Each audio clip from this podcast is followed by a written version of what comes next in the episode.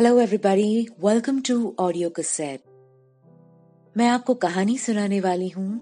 पहला प्यार बाय नीलेश मिश्रा। आपने पहला हिस्सा सुन ही लिया होगा। अब आगे बढ़ते हैं दूसरे हिस्से के साथ।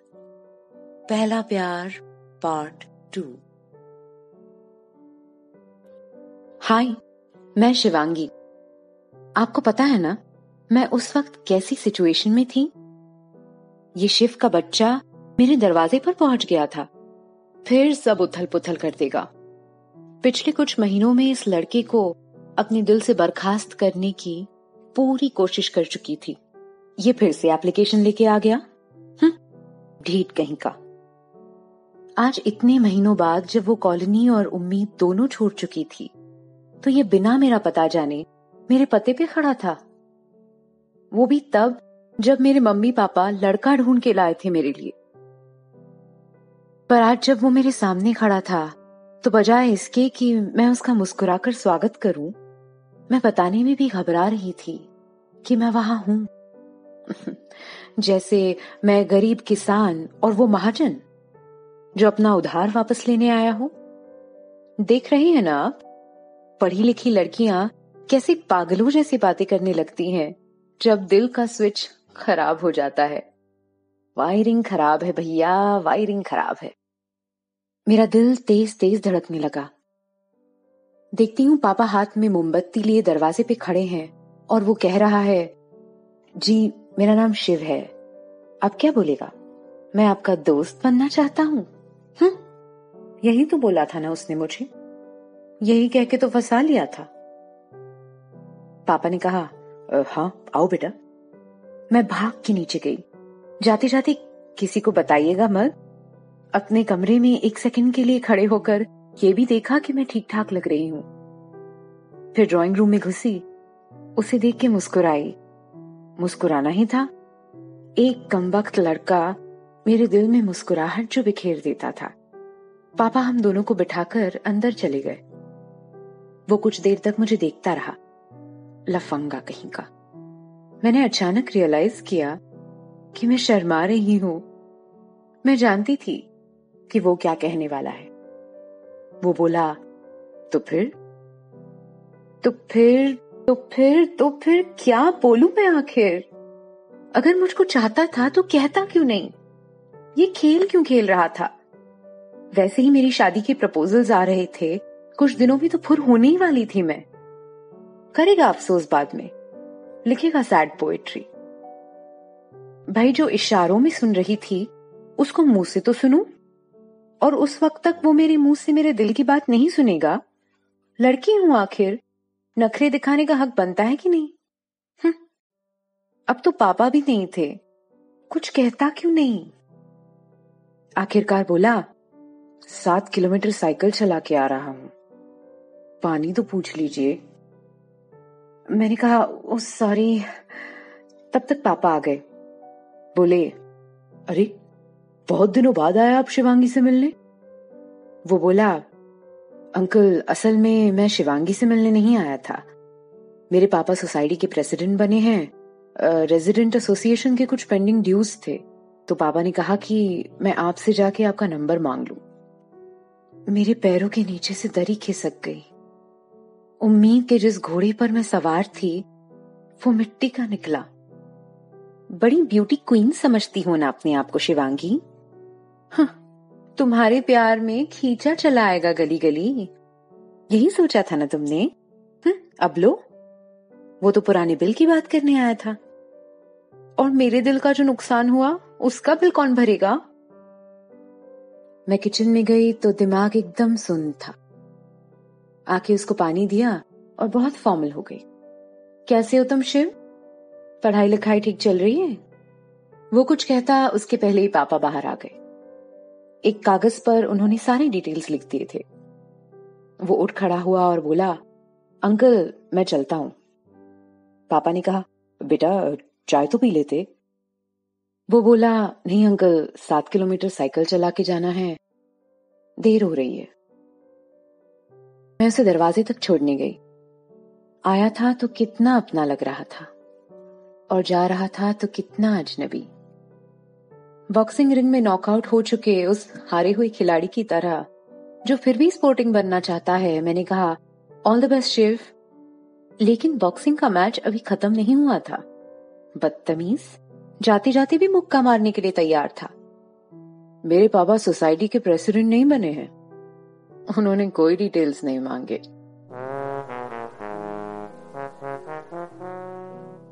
फिर वो पलटा और मस्ती में साइकिल चलाता हुआ चला गया। लफंगा, ये भी नहीं बोला। तो फिर यार ये मेरे साथ क्यों ऐसा हो रहा था? मुझे हार्ट अटैक क्यों देना चाहता था ये? मैं अपने आप को एकदम सयानी समझ रही थी, लेकिन लग रहा था कि दिल के खेल में एकदम फिसड्डी हूँ। पूरी रात मुझको नींद नहीं आई और सुबह भी जल्दी उठ गई। कॉलेज जाना था। मेरी पड़ोसी और अब तक की बेस्ट फ्रेंड बन चुकी रश्मि मेरी जूनियर थी और आज भी मेरे साथ कॉलेज जा रही थी। रास्ते में मैंने कहा, यार रश्मि, मैं बहुत परेशान हूँ। रश्मि बोली, यार शिवांगी, मैं भी बहुत परेशान हूँ। कल मुझे पता लगा कि मेरी परेशानी सिर्फ़ तू ही दूर कर सकती है। मैंने कहा अब क्या हुआ? उसने कहा, मुझे ना यार यूज़ यूज़ क्रश हो गया है मेरे क्लास के एक लड़के से। छह महीने से उससे बात करने की हिम्मत ही नहीं जुटा पा रही हूँ। और कल उसको तेरे घर पे देखा। तू शिव को कब से जानती है? मैंने सोचा, वाह, बहुत बढ़िया है। इसी की कमी थी। मेरे पहले से उलझी हुई कहानी में तुम्हारी ही उलझन की कमी थी। ऐसा लग रहा था कि कोई देवी दिल की देवी स्वेटर बुनना सीख रही हो और कंफ्यूज हो। पहले मोजा बनाने लगती थी, फिर बाई बां, यार देवियों, एक बार सोच लो, मेरी लाइफ में मेरे साथ क्या करना चाहती हो? सोच लो ना। कॉलेज पहुँचे नहीं कि ढीठ लड़कों के देवता, हमारे हीरो स्वयं चले आ रहे थे। अपने गले में अपना तकिया कलाम टांगे। वो कहता, इससे पहले मैंने ही कह दिया। तो फिर? वो बोला तो फिर बात हम दोनों की हो रही थी और शर्मा रही थी रश्मि। बेगानी शादी में अब्दुल्ला दीवाना। एक तरफ़ मेरी बेस्ट फ्रेंड थी और दूसरी तरफ़ वो लड़का जो मेरा फ्रेंड बनने के लिए पीछे पड़े जा रहा था। इतना कंफ्यूज्ड बंदा था ना? हम्म, शायद रश्मि के लिए ठीक रहेगा। मैंने भी अचानक जिद पकड़ ली। देखना है ज़ोर कितना बाजुए कातिल में है।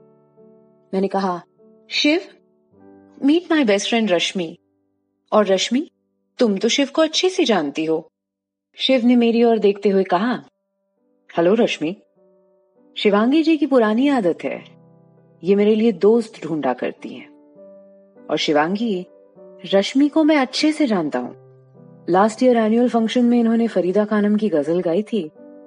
हिस्ट्री में थर्ड पोजीशन आई थी। और मैं तो हिस्ट्री में ज़ीरो बटा सन्नाटा हूँ।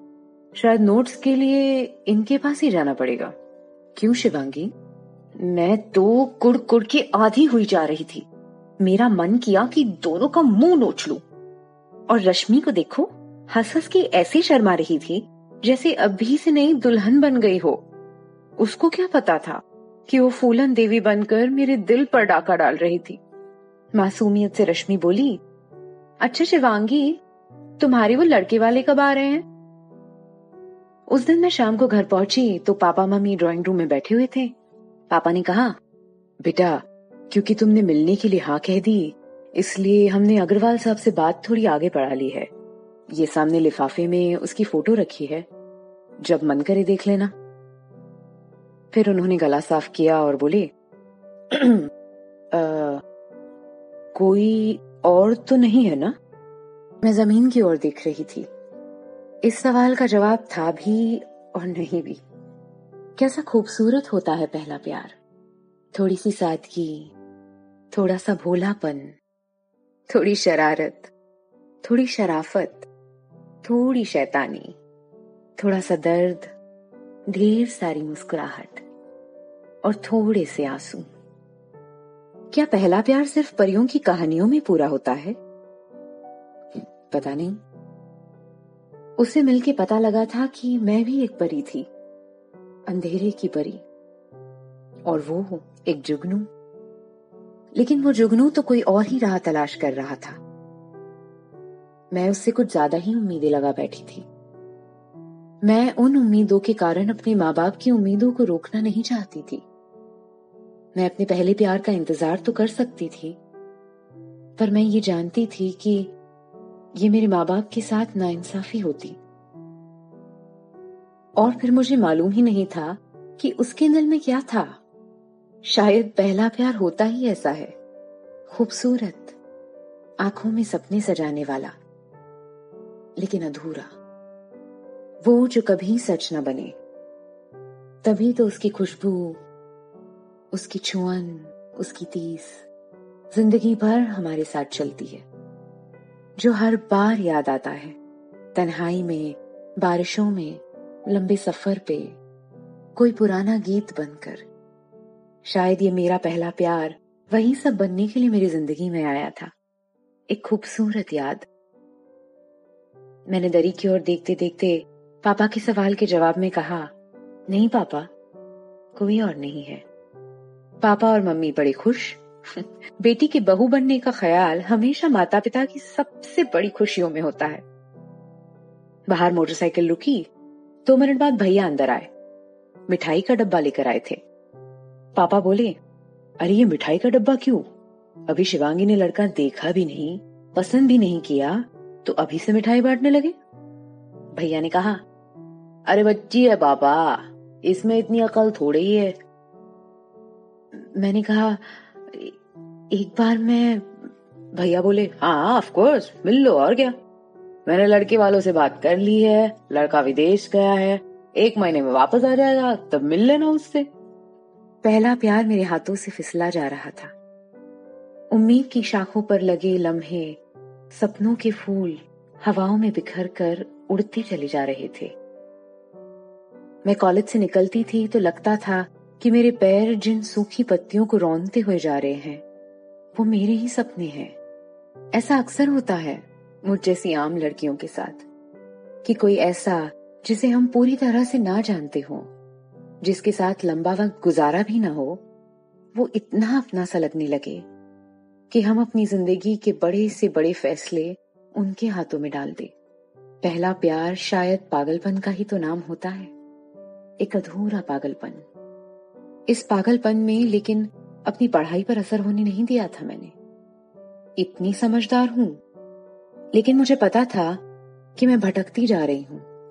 और मुझे ये भटकना पसंद भी था। उसका नाम शिव, मेरा शिवांगी। ये भाग्य था या सिर्फ़ एक खूबसूरत इत्तेफाक? उसकी मेरी कहानी खूबसूरत इत्तेफाकों से ही तो बनी थी ना। ना मेरी मोपेड में पेट्रोल खत्म होता, ना साइकिल से वो मेरे सामने आता।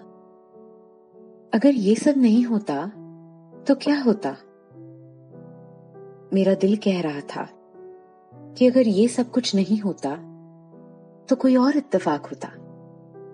हम कहीं और मिलते, क्योंकि मिलना तो था ही हमें। इतनी खूबसूरत इत्तेफाक इत्तेफाक से नहीं होते। लेकिन मैं उससे कुछ दूरी रखने लग गई थी। मैं जानती थी कि अपने मन को उसके ज़्यादा करीब जाने दूँगी तो जल जाऊँगी, कमज़ोर पड़ जाऊँगी।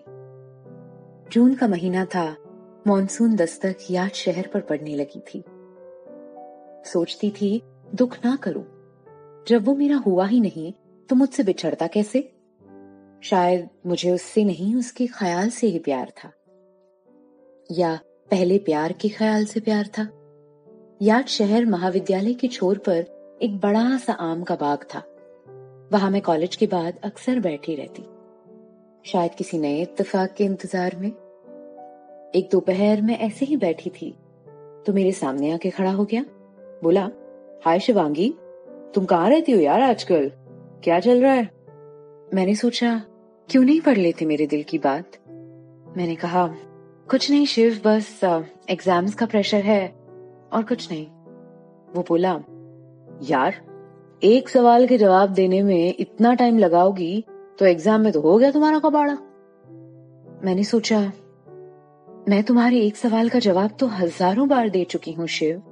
तुम ही डीठ हो, सुनते कहाँ हो? दो हफ़्ते और बीत गए। पापा मम्मी ने मेरे लिए जो लड़का चुना था, वो विदेश से वापस आ गया था। एक दिन भैया घर आए और बोले, इस सैटरडे को तुम्हें उसको मिलना है, उसका वीकली ऑफ़ होता है। उसी सैटरडे को मेरे एग्ज़ाम्स खत्म हो रहे थे और उसके कुछ घंटों बाद मुझे एक और परीक्षा देनी थी। सैटरडे आ गया। किसी बिन बुलाए मेहमान की तरह। मैं उमरगंज के उस कॉफ़ी शॉप पहुँच गई थी, जहाँ वो लड़का मुझे मिलने वाला था। कोशिश की थी कि ज़्यादा सजी दजी ना लगूं। पीली सलवार कमीज पहनी थी। माँ ने कहा था, चूड़ी और बिंदी पहन के जाना। तो उनका दिल रखने के लिए वो भी कर लिया था मैंने। क्या ये मेरी ज़िंदगी के फैसले की घड़ी थी?